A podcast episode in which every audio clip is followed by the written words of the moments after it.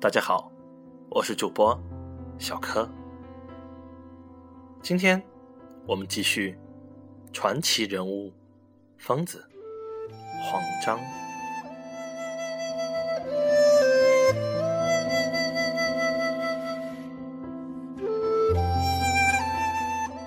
终于，黄章站在与乔布斯的 PK 台上了。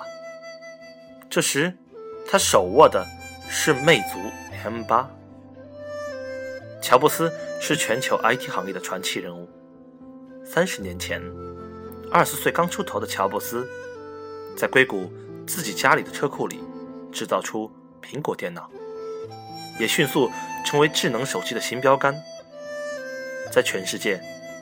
一直没有挑战者，但是中国人来了，黄章要 PK 的正是乔布斯手中的 iPhone 手机。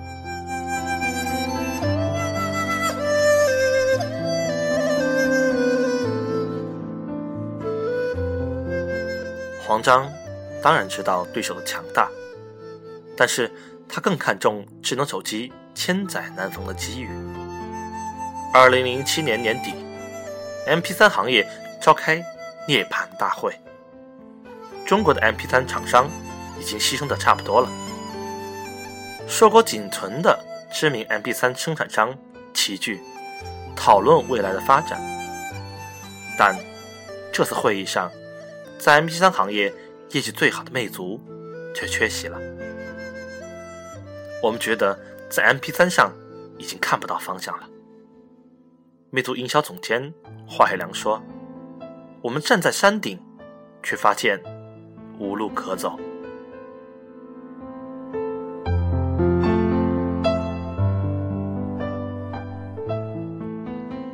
黄章给魅族另找到出路是手机。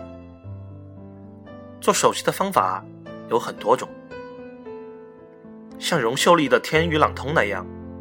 用现成的台湾联发科方案做手机，是最快的方案。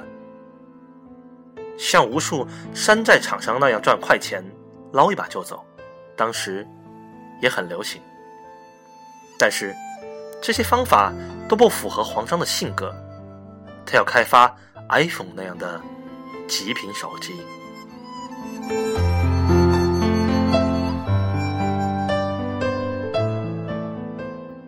在魅族，有一件小事让员工刻骨铭心。二零零五年，修建魅族的珠海办公楼时，光是食堂地板就砸掉了三次，因为黄章不满意。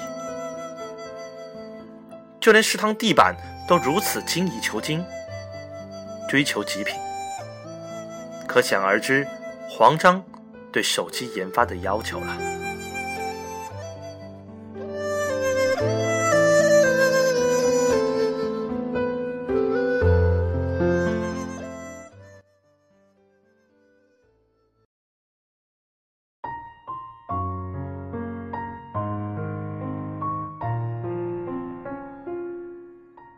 本期内容摘自微信公众号“传奇”。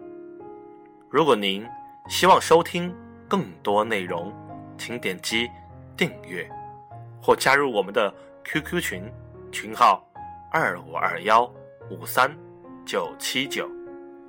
我们的微信公众号 ifree 八零九零 i f r e e 八零九零。